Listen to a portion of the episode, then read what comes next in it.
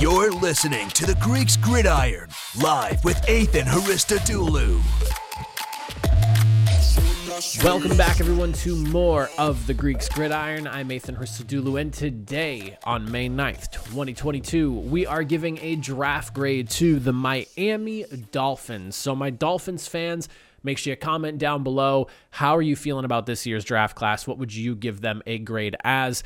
And make sure to like and subscribe so you don't miss out on all the draft grades I'll be doing the next few weeks as we roll through post draft and into a pretty quiet time of news when it comes to the NFL. There's not really a ton going on here. We do have schedule release this week as games start to kind of leak out. But other than that, not really a ton for us to talk about, so to speak. So, Let's get into the Dolphins giraffe grade, shall we? We'll start with day three, then we'll talk day through. And while you didn't have a pick in day one, we are going to give a grade for day one because you didn't make a selection, but you did something with those selections, and I'm a big fan of it. And we'll talk about it when we get there.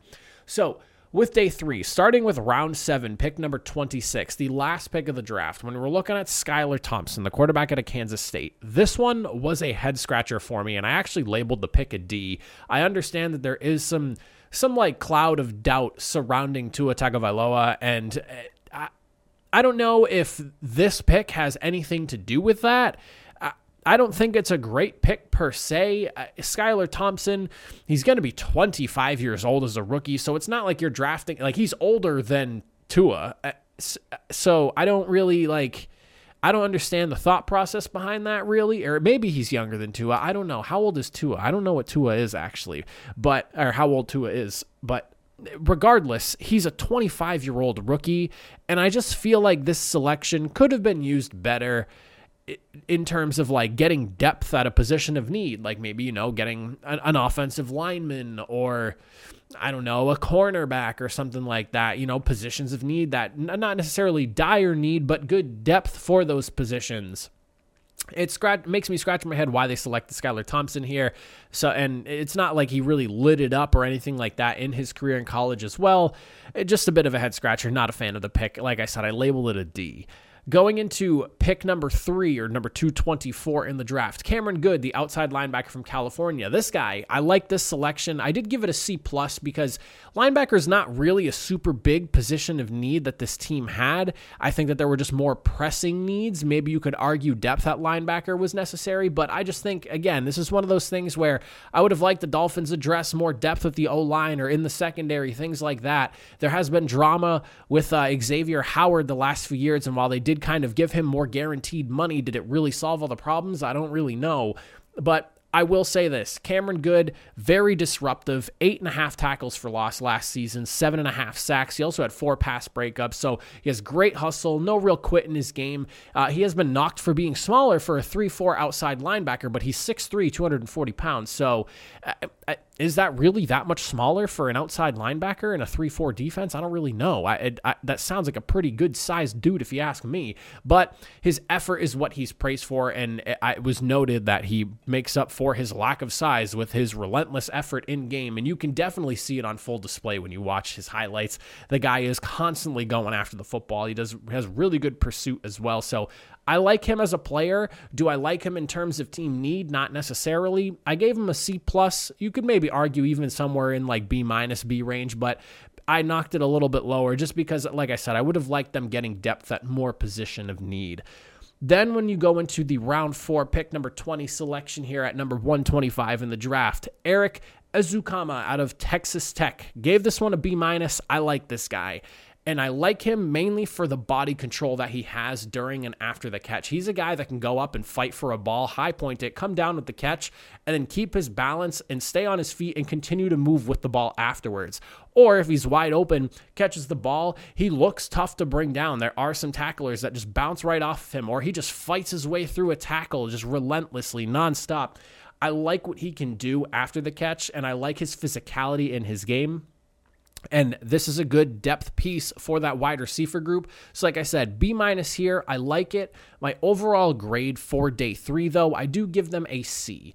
Like I said, they could have done better with the two seventh round picks. And while you're not living and dying by seventh round selections, you are bringing in your depth guys and potentially special teamers. And maybe that's something that's in mind for Cameron Goode. But why the hell did you bring in Skylar Thompson? I don't really know. I think that if you're bringing in a 25 year old rookie, you, you might as well just bring in a, a two year, three year veteran who's been in the league for a little bit if he's playing backup to um, Tua. I, I don't know. It just doesn't really make sense to me. Going into day number two, this is where things start to get a little bit more fun. We have in round three, pick number 38. It was their 100 the 102nd pick in the draft, excuse me. You guys drafted a linebacker, Channing Tindall, out of Georgia. And I've got to say, this was a really good selection here.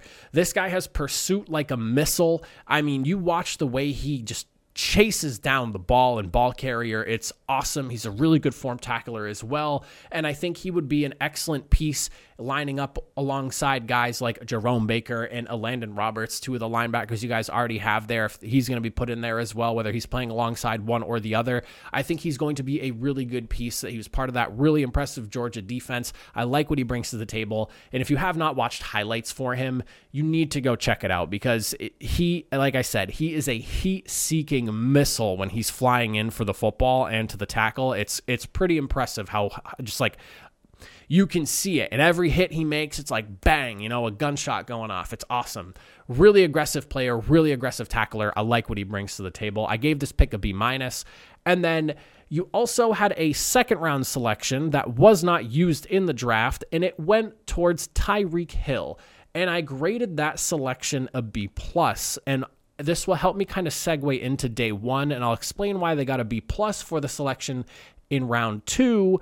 The day two grade overall being they got a B minus and a B plus for rounds two and three, then I will settle in right in the middle at a B. Now, going into day one, your first round selection, also in that trade package for wide receiver Tyreek Hill. I graded it an A for the first round, and I gave it a B plus in the second round. The reason I have it as a B plus in one round and an A in the second or in another round is because of the fact that while I love the idea of bringing Tyreek Hill into Miami, I think it is really going to help out Tua. And if Tua is not the long term answer, whoever they bring in after Tua. You signed him to a massive contract extension as well, one that the Kansas City Chiefs were not willing to give him, hence the reason for the trade. It begs me the question, though why did you end up giving a round one and a round two pick when you look at what Davante Adams was traded for? You look at what like the Browns got away with trading for Amari Cooper, and Cooper's contract was considered expensive at the time, and you're willing to pay. And and listen, listen, I I'm a very big Tyreek Hill fan. I think he is one of the best in the game. I the fact that some people try to label him as just a speed guy, but he can't actually run routes or he's not a great catcher is ludicrous. I think that Tyreek Hill arguably is a top five wide receiver when he's at his peak. Now, again, I gave it an A for the first round selection because that makes sense. But why did you have to give away a second round pick when one you knew, uh, like, unless it really boiled down to the Jets driving up the price, then I guess that makes sense to me. But again, at the end of the day, you see what like Davante Adams went for. Amari Cooper is an excellent wide receiver. Yeah, he had a bit of a down year, but his down year is considered very good compared to a lot of other wide receivers in the league. And I think he's really going to benefit from having Watson whenever he comes back from his suspension that I'm assuming he's going to get. I think that Cooper is going to have a probably really big year as well. It's just little bit of a head scratcher. They had to give up a first and second round selection. I think that they could have gotten away with giving less, but uh, again, it, it probably boils down to what the Jets were also pushing for because the Jets were apparently hot on Tyreek Hill as well. I just, it's a lot of compensation but you still got a really good player. So again, B plus. Eh, I feel like I'm talking this whole thing down, but at the end of the day, I gave him a B plus in the second round for his trade, and I gave them an A in the first round because essentially you used your first round pick on a proven wide receiver talent in Tyreek Hill. You can't really go wrong with that. You're not guessing as to what you're getting. You know what you're getting. So for day one, you do get slapped with an A for your selection. I think that was a great move by the Dolphins on their part. As for my overall for the entire draft here, This is definitely a shorter of the video of the of the uh, handful of draft grades I've done so far because he didn't really have a ton going on in terms of the draft. He only had four selections. Um, I did knock them a little bit for that fact, just because uh, when it comes to the draft, I, even if some teams come in and they have like 10, 11 picks, you're probably going to miss on a handful of guys, but it's always great bringing in a good infusion of youth. And uh, like I said, I would have liked to see them do a little bit better with their seventh round picks. I settled with a B for their overall grade. I think that's a solid guess for where they did for how well they did in the draft so far. At the end of the day, these draft grades are nothing but guesswork to go off of. It's way too early to be doing these, but it's the popular thing to do and I figured it would be fun to put it together myself. And I settled with a B. Like I said, you killed it with the option the uh, the trade to go after Tyreek Hill. I loved what they did with that first round pick there. You bring in a top flight wide receiver to pair with an already awesome Jaylen Waddle and then second round and third round. Again, while I'm not too thrilled about having to give up also a second round pick for Tyreek Hill, you got to do what you got to do if the Jets were also pushing for him.